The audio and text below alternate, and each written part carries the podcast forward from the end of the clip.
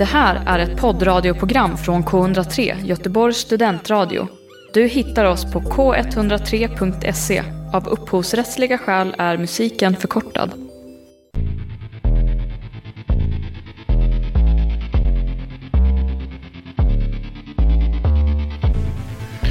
Så jag heter Martin Melzarek eh, och det är magasinet i K103. Idag har jag med mig Ja, eh, Emanuel igen. Ja, Eh, fortfarande Emanuel och Ja. också en del av magasinet numera. ja precis. Nu, eh, nu är det vi två som är programledarna för det här programmet eh, och det här är andra avsnittet i den nya säsongen. Eh, Förra veckan så snackade vi om eh, mm, rekommendationer, höstrekommendationer här i Göteborg och Borås. Eh, men idag ska vi ta oss lite längre borta. Ganska långt borta skulle jag säga. Eh, för idag ska vi ta oss till Japan. Eh, det här avsnittet kommer ha Japan som sitt tema. Det finns många anledningar till att vi ska prata om Japan idag. Dels beror det på framgångar av den japanska kulturen och designen på sistone. Vi ska berätta lite grann om eh, designfestivalen i, i Tokyo, Design Art. Eh, men också Japan kommer bli mer och mer omtalat eh, på grund av eh, Expo i Osaka 2025 eh, som kommer snart. Eh, den eh, internationella ex, eh, utställningen. Och hade de också sommar-OS som var deras plan att eh, återkomma till de som är ledare i världen just idag. Men eh, som, som alla det var pandemin då och deras plan gick inte riktigt som de tänkte sig. Eh, men ja, idag ska vi snacka lite grann om, om japansk design och det som skapar det visuella uttrycket eh, av moderna landet. Eh, och du ska prata, vi ska spela Ja. en intervju, eller hur? Ja, precis. Jag har en liten förinspelad intervju faktiskt. ehm, Så ni får ursäkta kvaliteten då kanske. Men det är liksom, grävde lite grann i, i lite olika teman och eh, jag kommer till det sen. Ja, och um, eftersom det är japanskt avsnitt så musiken idag kommer bli också japanskt, vilket jag är väldigt glad över. Uh, Japan är ju känd för citypop, heter det, genre. Så vi ska spela lite citypop-låtar idag. Uh, ja, så nu ska vi lyssna till Tokai eh, av Taeko Onuki eh, och vi är tillbaka efter låten. Du lyssnar på K103. Detta är K103, Göteborgs studentradio. Ja, vi är tillbaka till magasinet eh, och idag pratar vi om Japan. Eh, och i den första delen av eh, vårt program idag så tänkte jag prata om eh, det aktuella som händer i Japan och som har eh, ganska mycket med design att göra. Uh, I Tokyo så mellan den 20 och 29 eh, oktober så har det hänt Design Art eh, och det är en sån design eh, och arkitekturfestival. Ehm, det är den första, eh, den första gången efter pandemin. Så det var länge sedan de körde den här festivalen. Och till skillnad från de föregående åren så i år har de fokuserat sig framförallt på de lokala eh, skaparna och de lokala formgivarna. Eh, tyvärr så har, har de inte fått eh, bidraget från staten. Så det var ganska svårt att köra den eh, den festivalen. Men ehm, eh, den internationella tidningen eh, Dizin som, om, som, eh, som handlar om eh, arkitektur och design. De har åkt dit och gjort ett reportage eh, om det som händer på den japanska designscenen just nu. Och jag valde två väldigt intressanta projekt eh, som visar också att Japan eller japanska konstnärer tar ett försök och försöker bli eh, lite mer hållbara eh, och återanvända resurser. Eh, och den första väldigt intressanta projektet är Nature och no Nurture eh, av, av Daiki Tado. Och det är möbler som tillverkas av rutten trä som hittas på stränderna. uh, I Japan Uh, och det är kanske i alla möjliga länder som har tillgång till, uh, till havet. Det är en sån för, förekommande problem eller grej som man kan hitta på stränderna. Alltså gamla ruttna bitna av olika insekter, träskivor och träbi träbitar. Um, som man behöver bara slänga om det är en turiststrand eller eh, ja, de kanske står i, i vägen och så. Uh, och Daiki, han tänkte att det är ju intressant um, material att jobba med. Och så skapade han en serie möbler um, som tillverkades just av den här av det här trädet som han samlade uh, på stränderna i Japan. Uh, de är väldigt uttrycksfulla. Eh, jag gillar, alltså de fångar uppmärksamhet. Eh, på något sätt så återspeglar de den japanska försiktiga designen.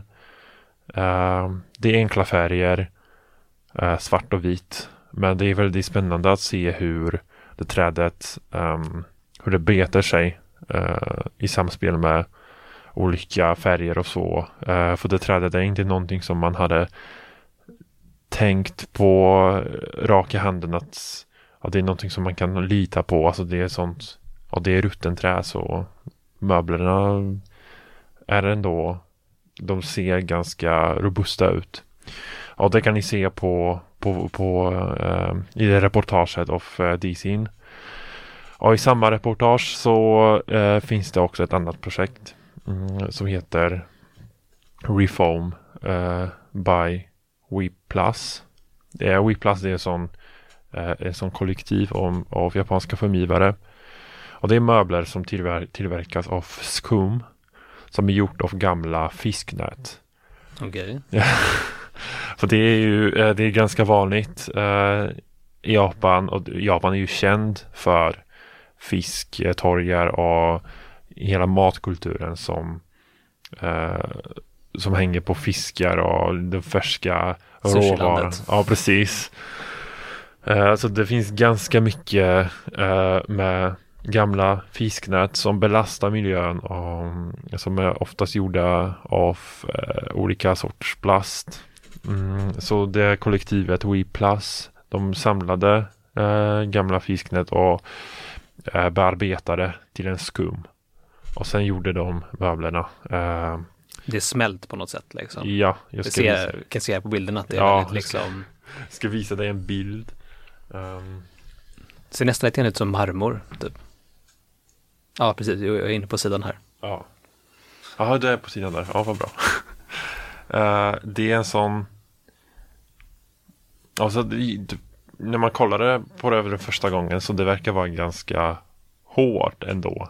Och sen när man läser att det är skum så man kan bara tänka sig hur det, hur det är att gå i kontakt med en sån möbel. De måste vara väldigt lätta, det, det kan man tänka sig. Lätt Men, att flytta i varje fall. Ja. Skummöbler. Eh, och det poly, polystyren. Så, så här heter den plasten. Mm. Eh, och, det, det, och sen det finns också massa andra exempel i det här reportaget om hur japansk design försöker eh, använda de resurserna de har på plats och som har redan använts av en annan sorts industri. Eh, så jag rekommenderar er att kolla på reportaget på eh, Disincom. Eh, och innan vi lyssnar på en till låt så jag har en till nyhet från den japanska världen. Eh, och det är en ganska smooth övergång till det som din intervju kommer handla om lite grann. Mm. Um, för, för det som man tänker först på när man hör Japan det är vad, vad, vad är det? Det är mat, skulle jag säga. Uh, det är spelkultur. Ja, spel och industri. Ja. Uh, och trots att jag själv är inte uh, den mest uh, utbildade personen när det kommer till spelkultur och animekultur och mangakultur. Så är jag ändå bekant med den bilden och med den stilen. Eh, det är någonting som Japan har lyckats med att eh, annonsera och sprida över världen. ehm, Stort medium liksom, det finns ju överallt liksom. ja, Väldigt populärt liksom, det finns på Netflix och om man vill kolla på grejer och eh, det finns en sån studio som många känner till. Eh, det är den studion som har lyckats eh, ta, alltså fånga uppmärksamhet av de som är inte riktigt insatta i eh, anime skulle jag säga.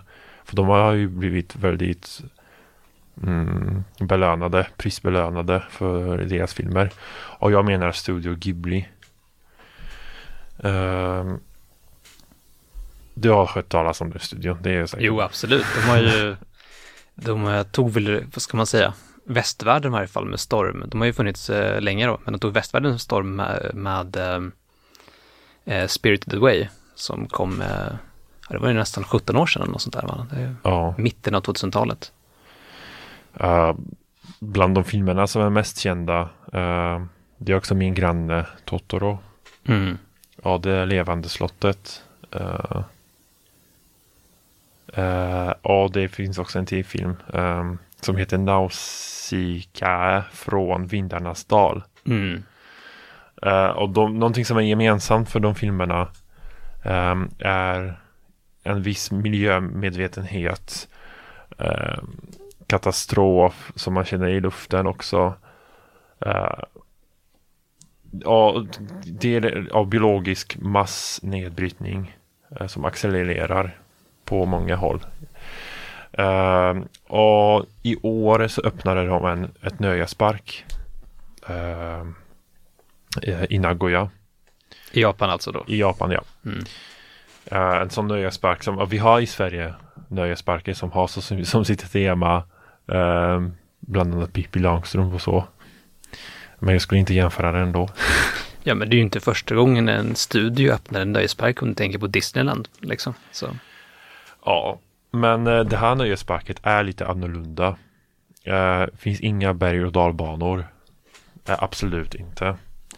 Eh, de som skapade parken, de ville bevara så mycket eh, natur och miljö som möjligt av det som de har hittat på plats eh, i Nagoya.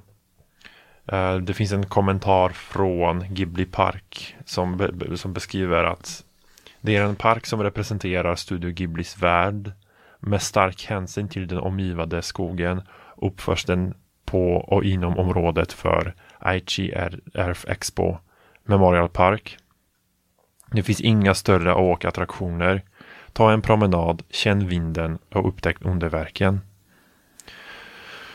Eh, och själva parken sträcker sig över 200 hektar. Så det är betydligt större än Disney World, eh, Magic Kingdom som är bara på 50 hektar. Eh, och Ghibli Park är på många sätt antitesen till Disney World. Det kan, ja, det kan jag förstå. Kan, du, kan du beskriva det lite djupare liksom? Mm, ja, det... Det, visst, det, för det, det som vi pratar om, jag tar det också från ett reportage som publicerades i den svenska eh, tidningen Form. Eh, och journalisten eh, Erik Augustin Palm åkte till Japan för att beskriva vad är det som han fick se i den parken. Mm. Eh, och han beskrev det som och just precis som antitesen till Disney World på så- sånt sätt att det är inte vulgär med sina attraktioner. Det är ingen park där du kommer in och hör människor skrikandes och liksom du har hela det paketet av buller och doftar och så som du kan uppleva kanske i Liseberg för exempel. Uh, meningen med den här parken är att de som ska besöka, de ska känna sig som i de filmerna. Uh, och de filmerna är också kända för att de är, rikt- de är inte riktigt de har inte riktigt samma kännetecken som Disney-filmer. Nej, det är ju oftast en viss stämning eller atmosfär, en annorlunda miljö eller annorlunda värld lite grann i eh, Ghibli-filmerna liksom. Det kan jag tänka mig att det är det man vill försöka eh, uppleva, eller som besökaren ska uppleva när de kommer dit, snarare än att man ska bli mättad på det här sensationella, typ med Disney, om man går dit liksom och får allt iproppat i sig liksom. Ja, och de som, de som skapade parken, de vill att man ska uppleva, alltså det är nästan mediterande miljö. Uh, och varför, varför pratar, pratar design tidning och vårt designprogram om det? För att själva arkitektur och formen i den parken är också en viktig del uh, att se och besöka. Uh, och så beskriver de här i tidningen att uh, det är en sån idealisk symbios. Och de som är arkitekturintresserade och Studio Ghibli-fan eh, de kan se mängder byggnader, interiörer och utomhusmiljöer miljöer från de filmerna.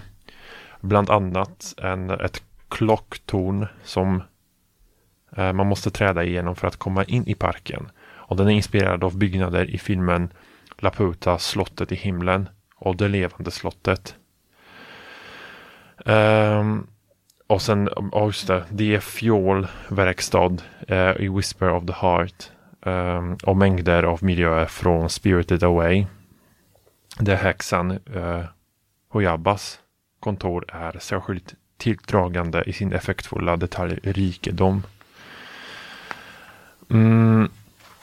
Och dels tycker jag att det är väldigt intressant att prata om för att Studio Ghibli är en viktig del av eh, den kulturen som exporteras från Japan. Eh, på något sätt är ikonisk. Eh, och de filmerna som de har producerat, de är ikoniska. Men dels så tycker jag att eh, nuvarande nöjesparker eh, runt om i världen de släpper oerhört stora mängder koldioxid. Både under sin byggnation och sen under sin verksamhet. Uh, och på sånt sätt så Studio Ghiblis park uh, kan vara en ny, kan visa en ny riktning i den här formen av att tillbringa sin tid. Uh, det finns en sån citat som, som beskriver ganska bra den upplevelsen att med vår egen planet präglad av krig och klimatkrisen tar, ner, tar sig ner parken som en fredad zon, på något sätt magiskt opåverkad av vår tids apokalyptiska strömningar. Även om flera av filmerna som gestaltas i den enorma parken anspelar på både pacifism och miljömedvetenhet. Eh, och artikeln går att läsa i tidningen Form och på deras webbsida. Eh, sa du det eller nämnde du att eh, det var ju eh Studio Ghiblis, en av grundarna, att det är hans eh, son var det va? Ja, just det, det var hans um, det var hans son som är ansvarig, huvudansvarig för den parken. Uh, ja, just det, det är också någonting som är intressant för att jag nämnde Pippi Lagström. Uh, det var ingen, ingen slump att jag nämnde henne. För att uh, när Hayao Miyazaki besökte Sverige för första gången 1971 var det för att få Astrid Lindgrens välsignelse att göra en Ghibli-version av Pippi Långstrump. Astrid sa dock blankt nej. Men Miyazaki valde, sin optimism trogen, att göra nederlaget till inspirationsresa för framtida filmer. Och om Ghibli Park faktiskt kommer att inrymma hus och miljöer som liknar Kungsholmen och Visby lika tydligt som i filmen återstår att se. Men det finns inte ett ställe i Japan jag för mig det redan är typ, det finns en svensk by i Japan liksom. Ja, det är ganska möjligt. De är ju väldigt fascinerade av den europeiska kulturen. Uh, ja, men jag har, jag har sett japaner som pluggar polska av någon anledning. Så ja, eh, men nu ska vi lyssna eh, till en till låt och sen efter det så eh, återkommer vi med en intervju som handlar om cosplay. Ja, spel men främst, absolut främst cosplay. Ja, då är vi strax tillbaka. Tjena, Bertil här. Eh, ena halvan i Gamlaste Nytt. Och jag är Rasmus här, andra halvan i podden Gamlaste Nytt. Kom in och lyssna på oss. Vi gör en podcast om eh, populärkulturella fenomen och andra roliga samhällsaktuella ämnen. Ja, men det är helt korrekt. Och så försöker vi vara lite lustiga mellan varven, men lyckas kanske inte alltid. Men det får ni ta reda på själva, för vi Ja. finns... Någon gång har vi varit roliga. Ja, ibland har vi faktiskt varit roliga. Men vi finns i alla fall där eh, poddar finns, eh, kan man väl säga, va? Ja, på Spotify och podd, poddställen. Ja, det finns vi. Och den här podden görs då i samarbete med K103 Studentradio. Så håll ögonen öppna för gammalt och nytt. Hej! Hej! Tipsa oss om nyheter. Maila info at k103.se. Ja, eh, och det var Straw Hat no, hat, no Natsumoi av Yuki Saito. Och vi är magasinet. Ja, eh, tillbaka efter den eh, pausen. Eh, och vi pratade eh, innan de låtarna pratade vi om Ghibli-parken i Japan som öppnades ganska nyligen. Uh, och på tal om det så det kommer en film snart, eller hur? Ja, precis. De har en, en ny film, så gillar man de tidigare filmerna så kanske den här också är någonting att spana in. Uh, Den heter Pojken och hägen, tydligen baserad på en bok av uh, vi ska se, Gensaburo Yoshini. Yoshino. Ja, säkert inte världens bästa uttal, men eh, det ska tydligen vara baserat på en bok eh, som är 80, nästan 85 år gammal. Jaha. Och när kommer den ut, den filmen? Ja, precis. Sverige. Eh, Filmen har premiär om eh, den tju- eh, 24 november. Så eh, nästa vecka då helt enkelt. Eh, Eh, då kan ni gärna kolla på, eh, vi har inte hunnit kolla vilka biografer här i Göteborg ska det spelas. Eh, men antagligen inte de lite mer oberoende. Jag hade inte förväntat mig Filmstaden Berga Kunga spela en sån film. Men kolla gärna på, eh, på nätet. Men nu ska vi göra en smooth övergång en gång till. Eh, och e-, eftersom vi pratade om eh, Studio Ghibli och lite grann om eh, anime. Eh, så nu ska vi prata om cosplay. Som kommer tydligen från Japan. Eller hur? Ja, inte helt och hållet. Eh, jag kan dra det väldigt kort från början liksom. Jag, jag grävde lite grann i japansk liksom, speldesign och spelkultur liksom. Och det är ju ett fenomen som liksom har skapat en till subkultur som, som har blivit cosplayen då. Men eh, cosplayen kommer ju inte direkt från Japan, men begreppet cosplay myntades eh, jag, av en japan. Så det är ju liksom, det har ju en tät koppling till det. Och sen har det ju fått en ökad popularitet då liksom i, i och med ökad media och liksom närvaro av spel och eh, serier och sådana saker. I Sverige, den kulturen är också ganska etablerad. Det kan man säkert säga. Närkonst som händer två gånger om året. Eh, Mm. Och inte bara i Sverige, det är också västvärlden som har ehm, som har intresserat sig av eh, den subkulturen, eh, som sagt. Och du intervjuade uh, Lin som är cosplayer. Ja, precis. Hon har pysslat med det ett tag liksom. Mm. Så eh, ja, jag tänker att vi hoppar in till den intervjun bara och presenterar. det. Ja, så nu ska vi eh, lyssna på en del av eh, intervjun. Eh, den intervjun är lite längre så den kommer inte spelas, alltså hela intervjun kommer inte spelas här i avsnittet, men ni kommer säkert kunna höra det på Mixcloud. Men nu ska vi lyssna på eh, ett litet klipp från intervjun. Eh, ja. Ja, hej. Eh, Jag heter Linn Pedersen. Eh, Jag är 31 år och bor i Göteborgsområdet. Eh, Och jag har hållit på med cosplay i, oh, herregud hur många år blir det nu? Jag, sen 2009 gjorde jag min allra första cosplay. Mm. Så jag har varit med ett tag. Eh, Varit mycket aktiv och sen mindre aktiv och det går lite i vågor typ. Eh, men du nämnde ju nu att eh, det här intresset för, eh, för cosplay, eh, den, den här typen av kultur började 2009 liksom. Eh, Ja, det började nog tidigare än så, alltså egentligen. Eh, innan jag visste ens vad cosplay var. Vad kan man säga? Alltså, jag har liksom mycket tidigare minnen av att eh, man ser liksom en karaktär och man vill ha de kläderna liksom på sig. Jag visste inte riktigt liksom vad, vad cosplay var. Eh, jag tänker när man var liten och det, det kom inte men man, man såg liksom coola kläder på eh, ja, karaktärer i till exempel kanske typ Digimon och Pokémon.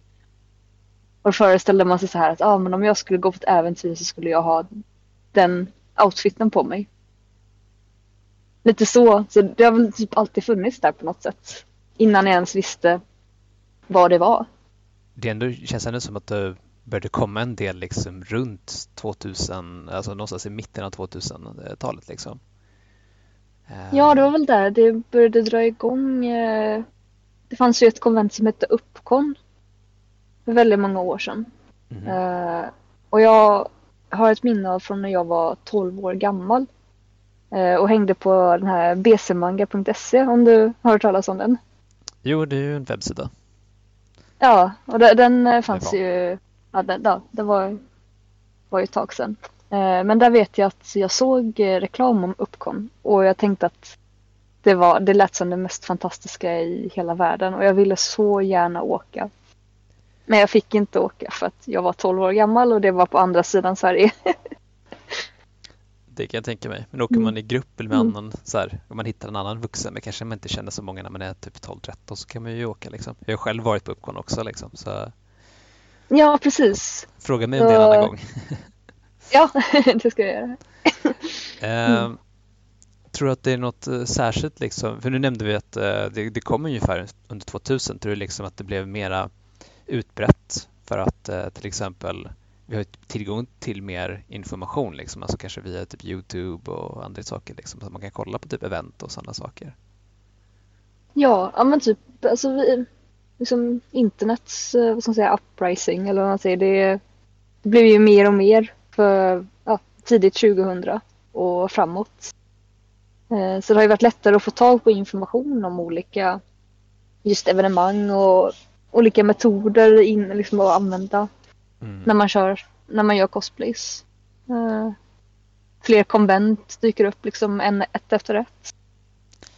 Jag vet att det var väldigt populärt eh, ett tag att många liksom, ja, som aldrig har gjort ett konvent förut, de hade det som sitt eh, typ gymnasiearbete och grejer. Att de skulle göra ett konvent. Okej, ja då, alltså det är ändå ganska Typ de här min, mindre liksom. konventen då. Ja, ja, det är det verkligen. eh, men att man, man får göra någonting som man tycker är kul samtidigt som man får lära sig ansvar. Men jag tänkte att vi Mm. hoppar vidare här lite grann. Eh, Ja. Hur insatt tycker du att du, hur insatt behöver man vara i till exempel en spelserie eller kanske en anime eller någon annan eh, typ av media liksom? Eh, behöver man vara för att eh, gestalta karaktärer bra? Ja, alltså det beror ju på om du vill liksom. Men för mig själv, jag är inte så mycket för att liksom spela karaktären eh, när jag har en cosplay på mig. Utan jag är mer liksom för att liksom, ja, ska säga, visa upp hantverket och ja, lite mer utseendemässigt. Men jag vet att för, många- för många andra kan det vara att man vill gärna liksom gestalta karaktären och liksom bete sig som karaktären.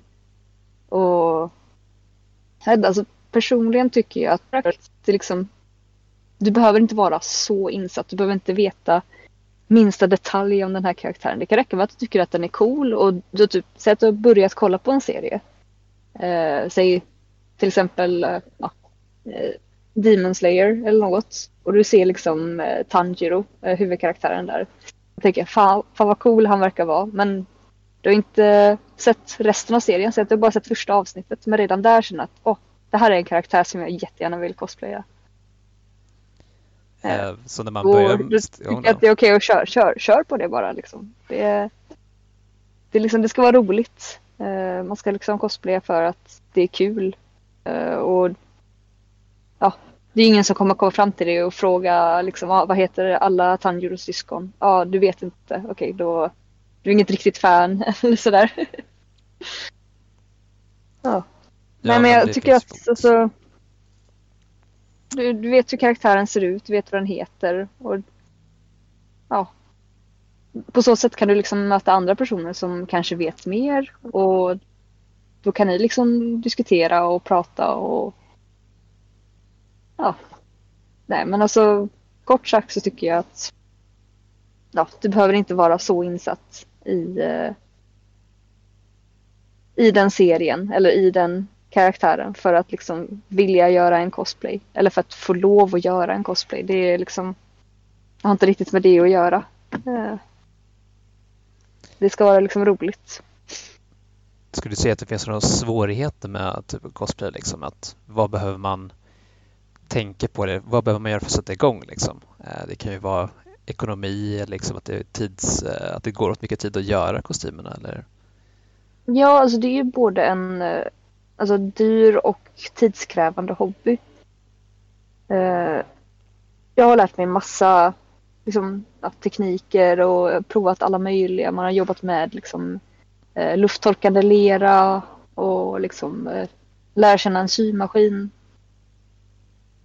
Eh, så det är ju något som man gör lite hela tiden och man lär sig allt mer och mer. Så jag kan tänka mig att det kan liksom vara svårt för en nybörjare eh, att komma in i cosplay. Eh, och just idag så känns det som att eh, jättemånga är liksom väldigt, att de har väldigt mycket kunskap och ja, att man hittar kunskap väldigt snabbt. Eh, det gjorde ju inte jag när jag var yngre. Det, var, det, var liksom, det fanns inte riktigt de resurserna som finns idag. Där, där, det tycker jag att de... Ja, om man börjar med cosplay idag Eh, så kan det vara lättare att komma in Eh, och lära sig en hobby. För det finns jättemycket olika YouTube tutorials och det finns ja, alla möjliga, liksom, du kan hitta mönster för väldigt obskyra karaktärer. Eh, och det, det, tycker jag är väldigt roligt. Att det har liksom blivit mer eh, lättåtkomligt än vad det var för säg 10-15 år sedan. Då eh, ser du, det låter som att du ser lite grann som en stor del av cosplay är som ett hantverk då liksom att sätta ihop det ja. helt enkelt liksom. Ja, att sätta ihop det och liksom lägga, även om man säger att man köper eh, sin, sin cosplay direkt. Eh, att få den att liksom sitta så som man vill att den ska sitta. Då kanske man måste göra lite förändringar eller man, man kanske måste ja, eh, lägga håret på något sätt. Eh, eller eller vissa, vissa färgar sitt hår, andra använder Eh, andra använder eh, peruker. Eh, ja. Det är väldigt frivilligt på liksom hur långt man vill gå. Vissa kanske bara vill, nej, jag, jag köper en, en dräkt och sätter på mig en peruk för att hänga med kompisar. Och det, det är liksom... Jag vill gärna uppmuntra sånt också. Det ska inte bara vara att Eh, de här personerna, liksom, ja, du måste cosplaya för att ja, eller det, det, är ingen riktig cosplay om du inte har eh, liksom sytt den själv och sånt där. Utan, alltså, så länge man liksom man uppskattar en karaktär och man vill att den, ja, man vill liksom få den att komma till liv. Eh, det, det räcker liksom att, gör det du vill göra helt enkelt. Så uh, tror du att uh, hobbyn, cosplayhobbyn har förändrats över tid eller liksom kommer utvecklas i någon ny riktning eller liksom, vad har du sett? Någonting som hållit på med det här ganska länge då, sedan 2009 då? Ja. Jo men alltså det har definitivt utvecklats. Det finns ju mycket mer verktyg nu än vad det fanns då. Uh, och jag tycker att det bara är positivt. Uh, man har sett på evenemang, eh, många liksom yngre cosplayare. Och ja, på det sättet de kommer dit med alla sina vänner och de har liksom cosplays och har roligt eh, precis som vi hade. Liksom, och fortfarande har då med liksom våra vänner. När, men jag jämför mycket när jag var, när jag var i den åldern, det säger liksom 15-16 år. Uh, och liksom gjorde sin första cosplay, gick på sitt första konvent. Uh, det är väldigt kul att se Eh, att det liksom fortfarande håller igång och att det liksom är, det är ännu fler nu. Liksom. Det är mer ja, det, är, det är inte bara liksom eh, supernördar som håller på med det utan det är liksom en hobby som många kan liksom njuta av. Eh, Och en annan liksom, positiv grej jag har sett det är att fler föräldrar är med. Eh, och liksom mer involverade i liksom, den här cosplaygrejen. Eh, mina föräldrar de, de tyckte att varför lägger du pengar på det här? Eh, tyckte de när, när jag var yngre. Nu, nu när jag är liksom lite äldre och tjänar egna pengar då har de inga problem med det längre. ja. Men det, det, är väldigt roligt att se eh, att fler och fler som kommer in i det. Ibland är det ja, folk som kanske är i min ålder och som kommer in i det nu. Och sånt är också jätteroligt att liksom få liksom berätta om den här eh, cosplayvärlden, eller vad man kan säga. Det märks ju till exempel eh, över tid eh, kanske liksom att inte själva hantverket och teknikerna förändras ju såklart, eh, som du nämnde, men också liksom att mm. det man kanske klär ut sig till följer trenderna kanske i spel och eh, serier och sådana saker. Eh. Ja, men det är definitivt. Eh, när, jag, när jag började var Naruto var jättestort.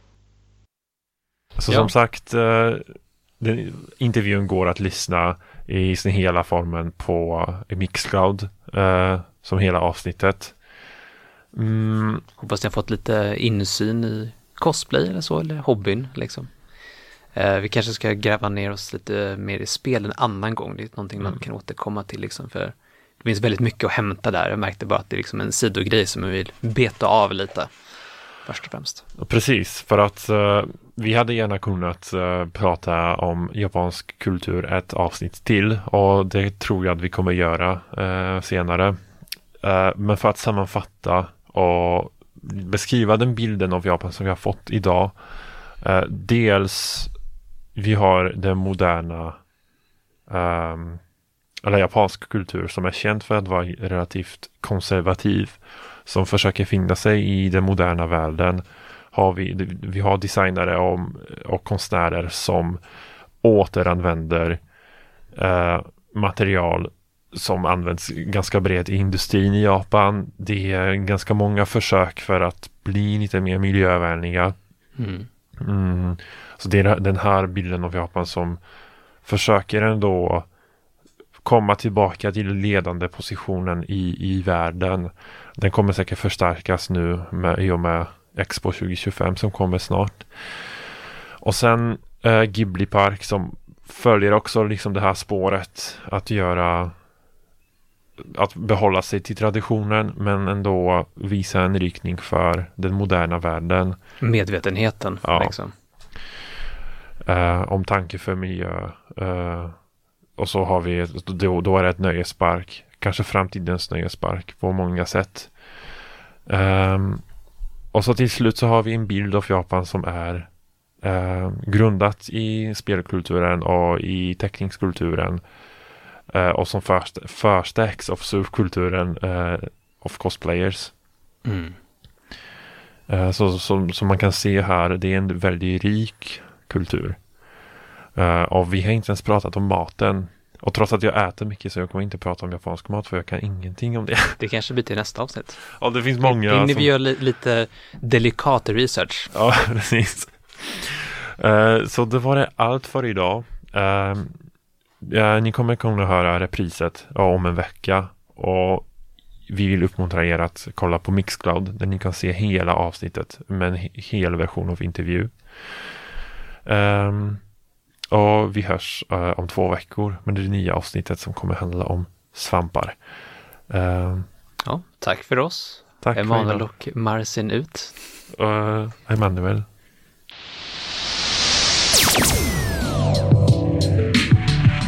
Det här är K103. Du har hört en poddradioversion av ett program från K103. Alla våra program hittar du på k103.se Följ oss gärna på Facebook eller på Instagram. Vi hörs!